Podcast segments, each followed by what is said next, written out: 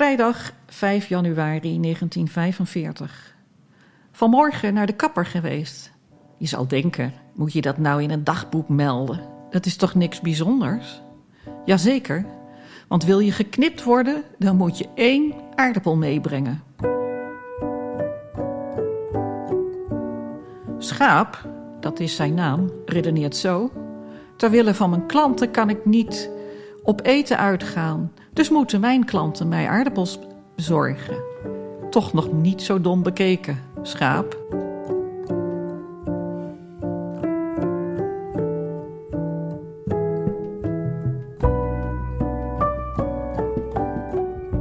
Je luistert naar Utrecht in oorlogstijd. Van vervalste persoonsbewijzen tot Duitse administratie en van illegale kranten tot oorlogsdagboeken.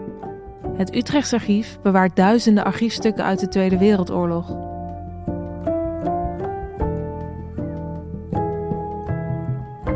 Ik ben Kathleen. Samen met mijn collega Meerte ga ik in gesprek met ooggetuigen, nabestaanden en experts op zoek naar de verhalen die schuilgaan achter deze collectie.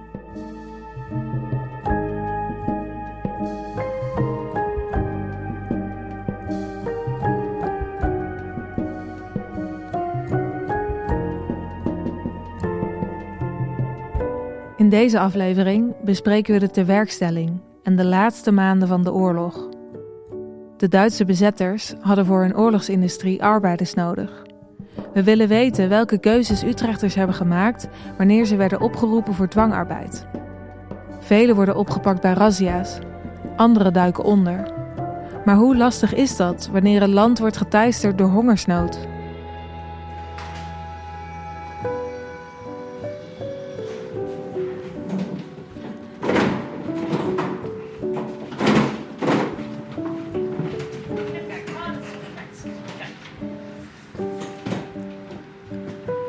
Klassiek draaien. Aan de depotkasten. En nodig inventarisnummer 240. Dit is altijd een moeilijk archief, want dit is een eh, archief van losse verzamelingen. Ehm, Oh, dus niet van eh, instellingen of Nee, dergelijke? organisaties. Nee, dit zijn allemaal losse fragmenten die we dus ook wel eens binnenkrijgen in het archief. Ehm, zoals brieven of dagboeken. En even kijken, dat is 240 moet hier tussen zitten. Laten we hem even bekijken.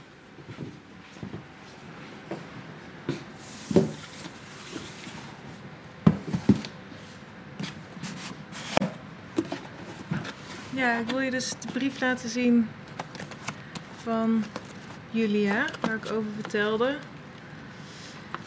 Zij woont in eh, Utrecht en zij schrijft naar haar zus die in Zeeland woont. En dan schrijft ze dus ehm, over de razzia Oh, ja. van oktober 1944. Oké. Ehm, ja, het is een eh, volg vier, vier geschreven kantjes. Ja, veel te vertellen zo te zien. Lieve Tut en Valentijn. Utrecht, 10 oktober 1944. Tut en Valentijn. Ja, Schattig. Even kijken. Ze schrijft: Utrecht is sinds zaterdag ontwricht. De uitgangen van de stad waren afgezet. Ontelbare malen was aangeplakt dat alle mannen van 17 tot en met 50 jaar zich om 9 uur op het Vreeburg moesten melden voor graafwerk. Sommigen gingen, speciaal degene die meenden een vrijstelling te krijgen. Ja. Meteen werd, werd aan straten begonnen om alle huizen na te zien. Dat was een verdrietige beweging. Het resultaat is dat 9000 mannen weg zijn. Dit is echt Jee. zo bizar. In Dus dan- één dag dus gewoon 9000 mannen. Ja, het zijn er volgens mij minder. Maar zij heeft dus... Ze denkt dus wel aan 9000 mannen, maar dat geeft... Wat een impact moet dat ook hebben in, in, het stra in de straat, in een straatbeeld. Precies. Oh ja, hier schrijft ze ook nog... Je kunt niet begrijpen wat dat verandert. Zoveel zijn weg, anderen houden zich weg. Ja, dus anderen onderduiken is eigenlijk wat ze zegt. Ja, maar ik vind het beeld zo bizar dat ze dan overal aanplakbiljetten opplakken. Dus de Duitse militairen die plakken dat dan op met oproep... alle mannen van 17 tot 50, kom naar het Vredeburg. Ja. je ziet het dan ook een beetje voor je, hè? dat je dus een wijk hebt. En in die tijd waren wijken nog wat, wat closer met elkaar, de buren. En dan zijn er eigenlijk in één klap, of in een, in een half jaar, zijn alle mannen weg. En dan heb je alleen nog oudere mannen, vrouwen en kinderen die daar rondlopen. Ja, precies. En Duitse soldaten. Ja, en hoe ze dat ook deden, er is een, eh, in, niet in ons archief, maar in het archief van Leiden eh, een brief die vertelt over de razzia in Utrecht. En dan gaan die mannen, of die Duitse militairen, die sluiten dan dus echt die wijken af. Om gewoon per wijk alle huizen af te kammen. Van zitten er hier nog mannen eh, ergens verborgen. Echt zo heel systematisch, huis voor Ja, huis voor huis. En ze gaan zelfs met auto's, met, met, eh, met luidsprekers, gaan ze dan door de stad heen om dus die oproep nog eens te herhalen. Het ziet er echt ja, een beetje dystopisch hoe zij het eigenlijk omschrijft, Julia. Op de Rotterdamse Koolsingel bevindt zich een gebouwtje waar Nederlanders zich kunnen aanmelden die werk zoeken in Duitsland en die hier alle inlichtingen daaromtrent kunnen krijgen. In sommige gevallen kunnen zij zelfs direct in contact gebracht worden met vertegenwoordigers van grote firma's die arbeidskrachten zoeken. Goedemorgen heren, wat is er van uw dienst? Mijn vriend en ik zijn van plan naar Duitsland te gaan. Het is soms een goede baan voor ons. Iedere gezonde arbeider kan op het ogenblik in Duitsland te werk gesteld worden. En de arbeidsvoorwaarden zijn over het algemeen zeer gunstig. Maar vertelt u me eens, wat is uw beroep? Metaalbewerker. Uitstekend, die worden eh, momenteel zeer veel gevraagd. Ik heb hier een vertegenwoordiger van een grote Duitse firma die eh, geschoolde arbeiders zoekt. Misschien kan ik u even aan hem voorstellen. Ja, graag.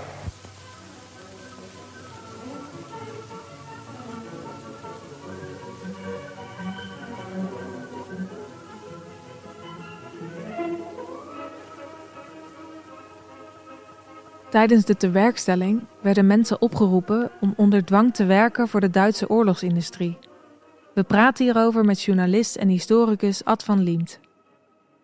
Een van de belangrijkste is dat eh, Nederlandse arbeiders alleen nog maar mogen werken in zogenaamde kriegswichtige bedrijven. Dus bedrijven die belangrijk zijn voor de oorlogvoering. Eh, dus dan gaat het bijvoorbeeld bij eh, de chocoladefabriek, nog een klein beetje voor de tropen, maar verder eh, is dat niet kriegswichtig genoeg. Dus dan gaan er honderden arbeiders uit dat soort eh, fabrieken verplicht naar Duitsland. En als dat niet genoeg is, krijg je eh, in april 43 die, eh, eh, die staking. eh, en die wordt die, die eh, Welke staking is de dat? april-mei staking. Die wordt uitgeroepen omdat alle gedemobiliseerde militairen van de ene op de andere dag worden teruggeroepen in krijgsgevangenschap en in Duitsland moeten gaan werken. En dan ontploft Nederland. Iedereen is natuurlijk woedend. Gaat om minstens 200.000 mannen die te horen krijgen dat ze in Duitsland moeten gaan werken. Dus dan krijg je die staking en die woede in de samenleving. En vanaf dat moment is er eigenlijk een enorme felle strijd om, eh, om, om de arbeidskrachten die naar Duitsland moeten. Eigenlijk zou je kunnen zeggen, dan begint de, de mensenjacht in zijn tweede fase. De eerste fase eigenlijk de, de jodenjacht. En daarna krijg je eh, op hele grote schaal de mensenjacht. Oftewel de tewerkstelling. En eh, daar, daar zit ook een hele bureaucratisch element in. Hè, want de arbeidsbeurs, die, eh, die moet het allemaal organiseren. En dan krijg je mensen die uitstel vragen of die zich druk of ziek zijn. Maar dan krijg je ook de massale onderduik. En wat is tewerkstelling nou precies? Dat is verplicht arbeiden in, eh, in door Duitsers aangewezen fabrieken of, of bedrijven. Dus dan moest je hier komen melden en dan Ja. werd je op de trein naar Duitsland gezet en dan moest je daar in een fabriek En gaan werken. Ja, of op platteland. Dat is het merkwaardige. Er zijn de meest uiteenlopende eh, ervaringen. Er zijn ook mensen die de tijd van hun leven hebben gehad. Er zijn niet zoveel, maar die zijn er ook. Maar er zijn ook mensen die onder de meest gruwelijke omstandigheden in de dwangarbeid terecht kwamen. Wat kregen En- zij daar betaald dan voor? Of was dat dus echt... Eh, nou, dat wisselde. In principe kregen ze betaald. Later wordt het allemaal veel feller. En dan bijvoorbeeld die dwangarbeiders, dat zijn ook eh, concentratiekampgevangenen. In het laatste oorlogsjaar worden en Russische krijgsgevangenen en de concentratiekampgevangenen ook ingezet. En ik eh, kwam laatst een verhaal tegen dat die 4 mark per dag kostte. Eh, ongeschoold en 6 mark per dag als ze geschoold waren. Maar dat kregen ze niet zelf. Dat was voor de SS. De SS ronselde die mannen en eh, was dan zogenaamd verantwoordelijk voor de voeding die ze niet kregen.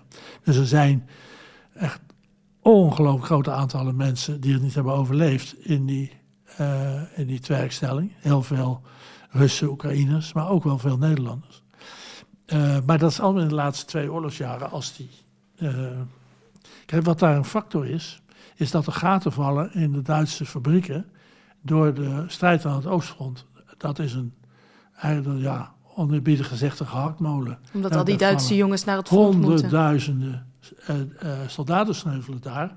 En die komen uit de Duitse eh, oorlogsindustrie. En daar vallen gaten. En die moeten opgevuld worden door buitenlandse werknemers. Heel veel uit het oosten, maar ook heel veel uit het westen. En gaat dat heel bureaucratisch? Dus dan worden er lijsten opgesteld eigenlijk? Of krijg je dan een brief thuis van je moet je melden? Ehm, dat is al een beetje. Je kon een brief thuis krijgen, het werd ook. Dus eh, eh, die ex-militairen worden echt opgeroepen, die moeten, die moeten zich melden. En ja, plun je zak mee en eh, naar Duitsland. En dan krijg je dus het massale onderduiken. En het interessante is dat onderduik in Nederland gemakkelijker wordt na die staking. Een van die Utrechtse jongens die in de onderduik gaat is Bertus Koot. Hij woont in de rivierenwijk aan de Merwedekade. Hij duikt onder van januari 1945 tot de bevrijding. In deze periode schrijft hij een dagboek. Zijn dochter, Christa van Hees, heeft dit dagboek uitgewerkt en uitgegeven. Kopieën hiervan bewaren wij in ons archief. Christa is journalist geweest en schrijft al jaren over de oorlog. Ook nu ze met pensioen is, houdt het haar bezig. Naast het dagboek van haar vader heeft ze ook een boek over de Utrechtse kapelaan Egberts uitgegeven. Tegenwoordig woont ze in Hoorn, waar wij op bezoek zijn.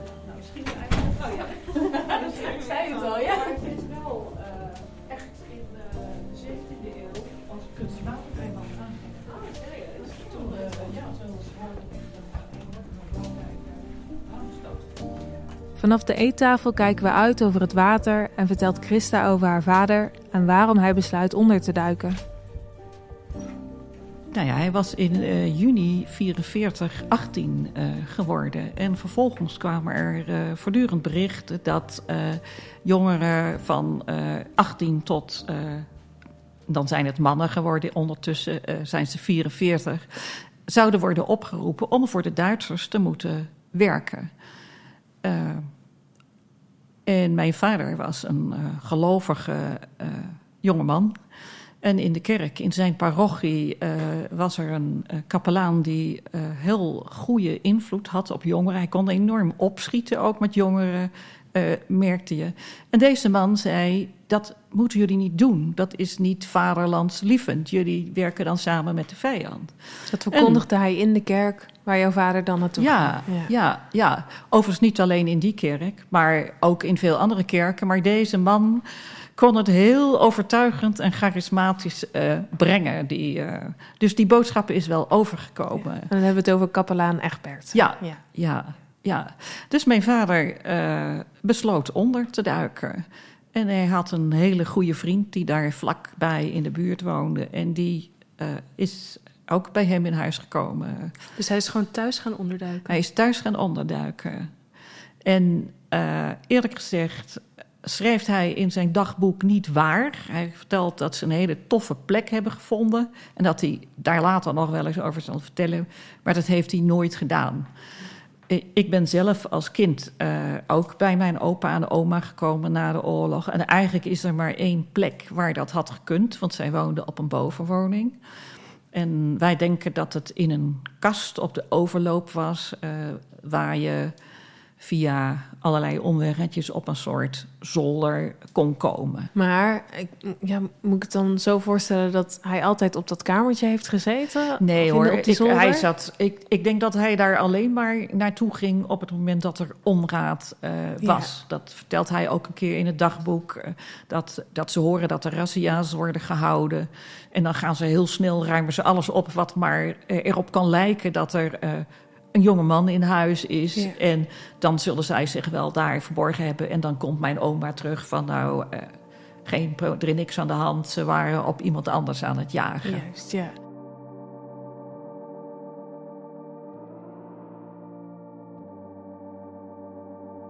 En dan heb je dus, nou, er zijn dus heel veel jongens ondergedoken. Ehm, maar die Duitsers proberen die te vinden. Ja. En dan krijg je de razzia's. Ehm, de razzia's zijn van najaar 44. En in Utrecht is het op 7 oktober. In Utrecht is het eigenlijk een beetje misgegaan. Als je nagaat dat Amersfoort, in Amersfoort zijn 6000 man opgepakt bij zo'n plotselinge razzia. En in Utrecht 5500, terwijl Utrecht dus wel, denk wel drie keer zo groot was. Zeker. Eh, dus het is in Utrecht een beetje misgegaan. En dat komt omdat ze in Utrecht ervoor gekozen hadden om eh, in de nacht voordat ze het gingen doen, duizenden aanplakbiljetten in de stad aan te plakken. Dat deden Duitse soldaten en, uh, en politie. Ik geloof dat ze 2000 aanplakbiljetten. En wat stond daarop? En er stond op dat de mannen zich uh, op het Vreeburg moesten melden. En daar vandaan zouden ze worden afgevoerd. Op die 7 oktober? Op die 7 oktober, zaterdag. En uh, ja, dat hebben heel veel mensen niet gedaan. Nou, een flink aantal wel, maar heel veel mensen hebben het niet gedaan. Ja, ga me een beetje melden. Ik, ik uh, smeer hem of ik ga proberen eruit te komen. En toen zijn ze alsnog in verschillende wijken uh, huis aan huis gaan zoeken. Maar daar hadden mensen natuurlijk hun maatregelen kunnen nemen. Maar was het dan zo dat, dat ze na die razzia, na die oproep ook echt onder moesten, uh, de hele tijd ondergedoken moesten blijven? Want wat als een ja. jonge man, wat ze waren, ze, ja. er was een oproep van jongen tussen ja, 17 tussen en 50 jaar. 50. Ja, want de enige mannen op straat, dat waren dan dus mannen die hier zaten, omdat die banen hadden die, die belangrijk werden geacht. Of, ja. Zo, of vuil ophalen of wat dan ook, de dingen die echt belangrijk waren. Maar er was toen natuurlijk een enorme tekort aan mannen langzamerhand. Want kijk, het is niet niks, hè, 6000 mannen uit Utrecht wegvoeren. Uh, uh, kijk, het, het, klinkt een beetje raar. Ik zei, het is grotendeels mislukt in Utrecht. Met maar 6000. Maar dat is wel 6000 keer één. Broer, vader, opa, die, uh, die verdwenen is. En wat je dan krijgt, is die enorme onzekerheid over het lot van die mannen. Want zij worden vaak op, op rijnaken geladen en zo in afschuwelijke omstandigheden. Worden ze afgevoerd. Uh, heel veel Utrechters gaan volgens mij bij de buurt van Arnhem, Bemmel of zo, komen ze daar om, uh, om uh, te graven. Te allemaal graven. Nou, ook geen pretje, zeker niet in de herfst. Dus dat, uh, nou ja, het was, was echt een, een keiharde en gruwelijke maatregel, die heel veel leed heeft. En dan krijg je dus kort daarna de, de hongerwinter. En daar zijn natuurlijk heel veel mannen niet in staat uh, omdat ze gezocht worden of opgepakt zijn, om uh, voor hun gezin uh, inspanningen te doen om nog aan eten te komen.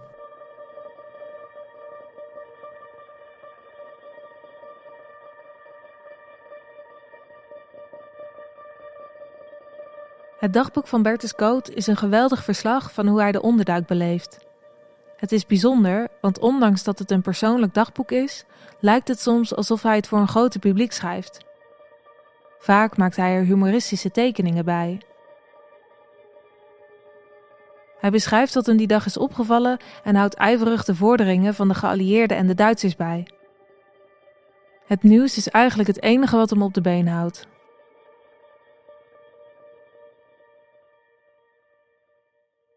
En wat ik wel ook las in het dagboek is dat hij uh, naar de kapper ging. Dan schrijft hij op uh, vanochtend bij de kapper geweest. En uh, dus hij, hij gaat ook nog zelfs naar buiten toe. Nou, dat was nog feitelijk voordat de maatregel officieel in was gegaan. En, en, het is ook vrij in het begin van zijn dagboek. Mm -hmm. Dus ik denk dat dat een van de weinige keren is geweest dat hij naar buiten ging. Want daarna noemt hij dat eigenlijk ook niet meer. Hij doet het nog uh, één keer niet over de kapper, maar dan is er echt een noodsituatie. En dat is als zijn vader en zijn broer uh, op voedseltocht gaan in het oosten van het land. Dus een tocht van 85 kilometer. Ze gaan met een karretje weg op een woensdag.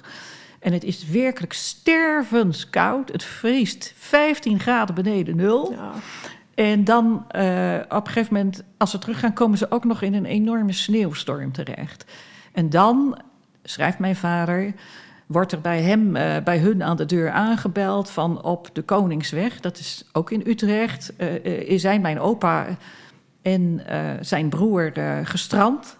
En ze kunnen echt niet meer, dus of ze alsjeblieft opgehaald kunnen worden. Nou, dan kan ik me voorstellen dat je gewoon nergens meer aan denkt. En als Ja. eh, zoon eh, Ja, eh, tuurlijk. erop uitgaat en Ja, je uiteraard. vader en je broer gaat helpen. Ja.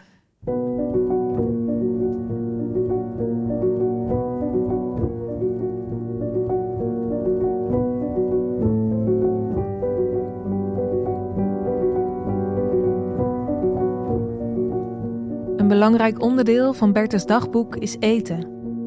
Hij zit ondergedoken tijdens de hongerwinter.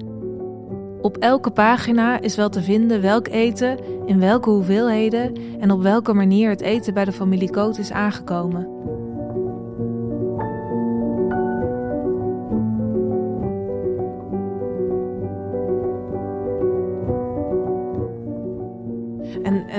Bijna elke dag schrijft jouw vader: We hebben weer twee flessen melk en, eh, en een ei kunnen bemachtigen. En, eh, en deze keer geen brood. Het is echt heel erg. Dat is natuurlijk ook als je daar thuis zit. Het enige misschien wat je een beetje naast het nieuws volgen kan bezighouden: van gaan we ja, genoeg dat eten is, dat hebben? is En- eigenlijk eh, wat je dag een beetje bepaalt, eh, Ja. het eten. En op een gegeven moment schrijft hij dan ook, ja, nog 500 gram brood per week. Dat is dus één eh, dun belegd, eh, be- belegde boterham per week. ja. Nou ja, de, de slag om Arnhem wordt verloren. En eh, Duitsland neemt een represaillemaatregel en blokkeert de, de, de steden voor voedsel. Dus dan komt een voedselblokkade, de, grofste maatregel die er bestaat zo'n beetje. Dus er mag geen voedsel meer naar de grote steden. Dat duurt overigens maar een paar weken, maar het heeft een fatale eh, effect. Eh, inmiddels zijn natuurlijk ook de verbinding met het zuiden verbroken. Dus er komen ook geen kolen meer. Dus er is enorm behoefte aan, eh, aan warmte en aan eten. Die, dat dat tekort aan warmte is misschien in het begin nog wel erger. Omdat eh, dat, najaar is ongeveer het natste najaar uit de geschiedenis. De- het regende echt aan één stuk door elke dag. En eh, nou ja, de mensen waren zo koud en zo door en door nat. Dat, ja, dat ze heel erg snel verzwakten. En, en zich ontzettend behoord voelden, zeker als, je, als het eten uitblijft. Maar die blokkade geldt dus voor de steden in het westen, zeg maar de Randstad. Maar in het oosten is er, is er genoeg te eten, omdat platteland blijft gewoon produceren. Even over de hongerwinter zelf. Die heeft eh, volgens de, de algemene berekeningen 22.000 levens gekost. Allemaal in de grote steden. Binnen een paar maanden dus. Binnen, ja, binnen een half jaar. We weten tegenwoordig hoe moeilijk dat uit te rekenen is. Hè? Want het is eigenlijk oversterfte. Je, je gaat niet dood aan de honger. Je gaat dood aan allerlei eh, infecties of, of verzwakkingen. Uitputting. Ziekte, ja. Maar de, de, de officiële berekening komt ongeveer op 22.000 neer. Eh, de slachtoffers, dat waren de zwakste in de samenleving. Er waren veel oudere mannen, eenzame oudere mannen die niet voor zichzelf konden zorgen. Daar vielen relatief veel slachtoffers. En dus veel bij ja, wat we tegenwoordig eh, achterstandsgezinnen noemen. Eh, eh, dat waren eigenlijk de gezinnen zonder netwerk. Je redde het alleen maar als je een netwerk had die je aan eten hielp, of aan kleren of aan geld, of, eh, ja, ja, of illegaal of wat dan ook. Ja, je, je- kent je- ook wel de verhalen dat mensen dan op de fiets de boerderijen die ze kenden ja. langs De gingen om maar iets op te De halen. hongertrekkers. Hè? Ja. Nou ja, dat, eh, mijn moeder is eh, tot aan Winterswijk gefietst. Om, eh, die was in november bevallen en die had geen melk meer. Dus die, die ging eh, dagen fietsen om, eh, om aan melk te komen. En daar zijn duizenden verhalen van. Heel veel in Utrecht ook. Want ja, het was absoluut rampzalig. Het was een kwestie van leven en dood.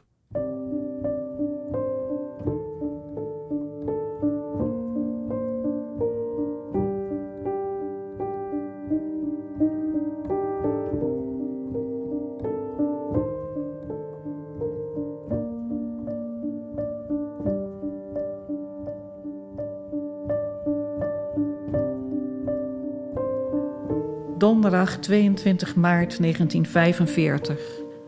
Ik zit voor het raam en staar naar buiten. De lucht is ijlblauw. De zon zendt zijn milde stralen op ons. De zo misdeelde mensenkinderen.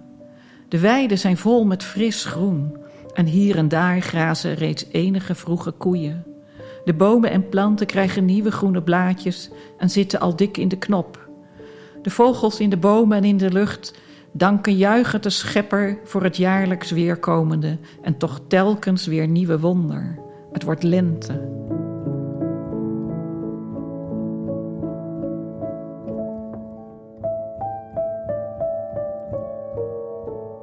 En terwijl ik naar die staar, naar die nieuwe pracht, en ik hoor het lied van de vogels en ik voel de kracht van de zon, dan verwens ik de oorlog. Heel mijn natuur komt in opstand. Nu voel ik dubbel wat het is in huis te moeten zitten, met als enig genot een half uurtje, misschien een uurtje zonnewarmte in de kamer. Ik voel me in staat de hele boel kapot te slaan, een fiets te pakken en weg te trekken. Al maar verder langs Gods vrije natuur en alles, de oorlog, de honger en de ellende achter te laten als iets waar ik liever niet aan terugdenk. Al maanden zit hij vast in zijn ouderlijk huis aan de Merwedekade. Maar vanaf begin april sluimert de spanning van de bevrijding Bertus dagboek binnen. Nou, wat je al zei, uh, daarvoor was het uh, ontzettend spannend. Iedere keer was, werd het nou wel vrede, werd het geen vrede.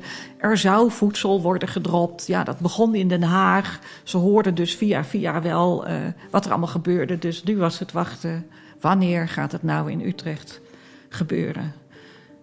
En dat was woensdag 2 mei 1945.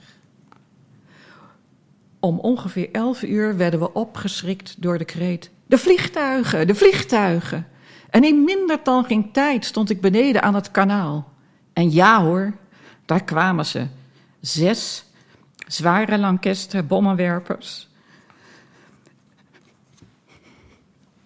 Zeldzaam laag overvliegend.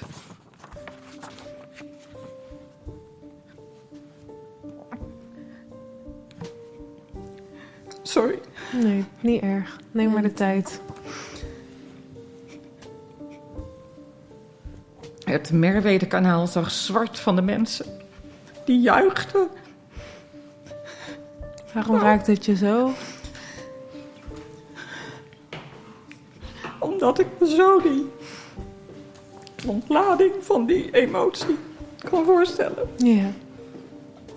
Nou, het is gek, want ik heb dit al wel voorgelezen. Ja. En ook Je kent tijdens het heel lezing, goed. Maar ja. ik, ook in het ehm, boek van kapelaan Egberts heb ik dat ook heel erg. Als ik dat lees, Mhm. dank je. nou ja.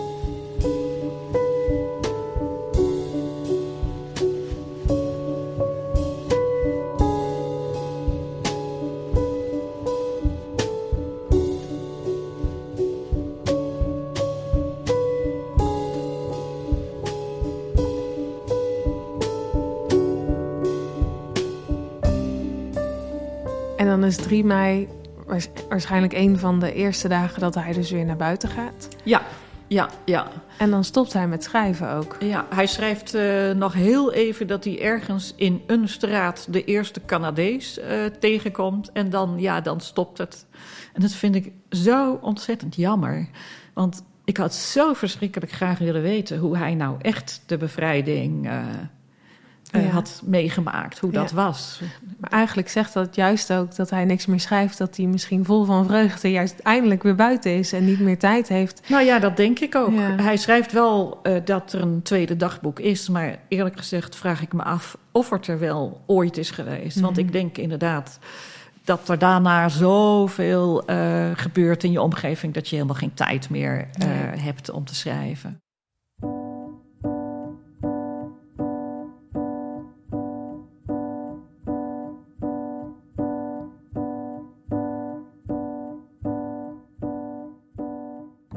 Het dagboek van Bertus is een uniek verslag. In schrift neemt hij ons mee door de zware laatste maanden van zijn oorlog. Maar na de oorlog zwijgt hij. Christa en haar zussen vinden zijn dagboek pas na zijn dood. Heb je ooit met je vader wel over de oorlog gesproken? Nee, nee. Het, het, het kwam toevallig niet, het kwam niet ter sprake.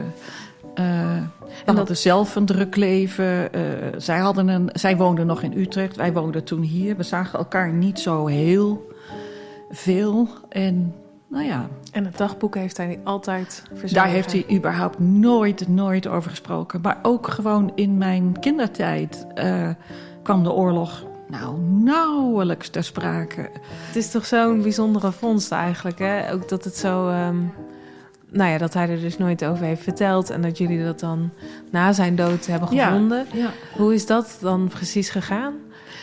Eh, nou, m- mijn vader is eh, letterlijk eh, dood eh, neergevallen. Eh, eh, mijn moeder en zus kwamen thuis en hij lag op de grond met zijn autosleutels in zijn hand. Eh, we hebben hem toen thuis eh, opgebaard. En op zeker moment heeft mijn jongste zusje in een secretair die wij ook eigenlijk eh, altijd zagen, die stond daar in de kamer. En kwam dat dagboekje tevoorschijn.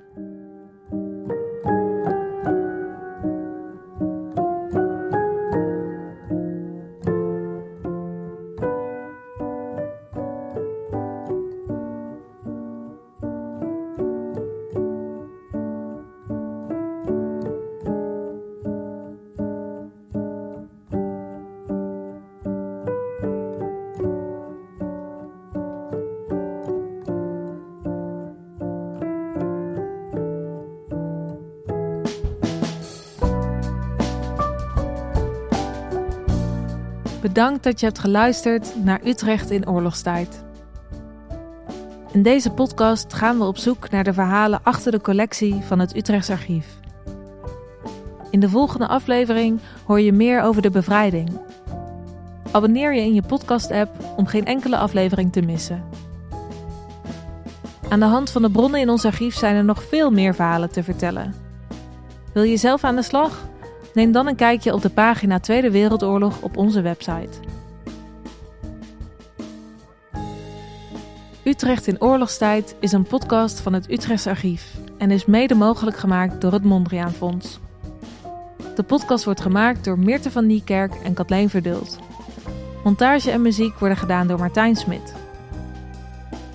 Met dank aan Christa van Hees voor het delen van haar herinneringen. In het bijzonder bedanken we Ad van Liemt en onze collega's achter de schermen voor hun ondersteuning en advies. Muziek is opgenomen in Tremor Studio in Hilversum met Ab Verhoeven en Daan Kandelaars.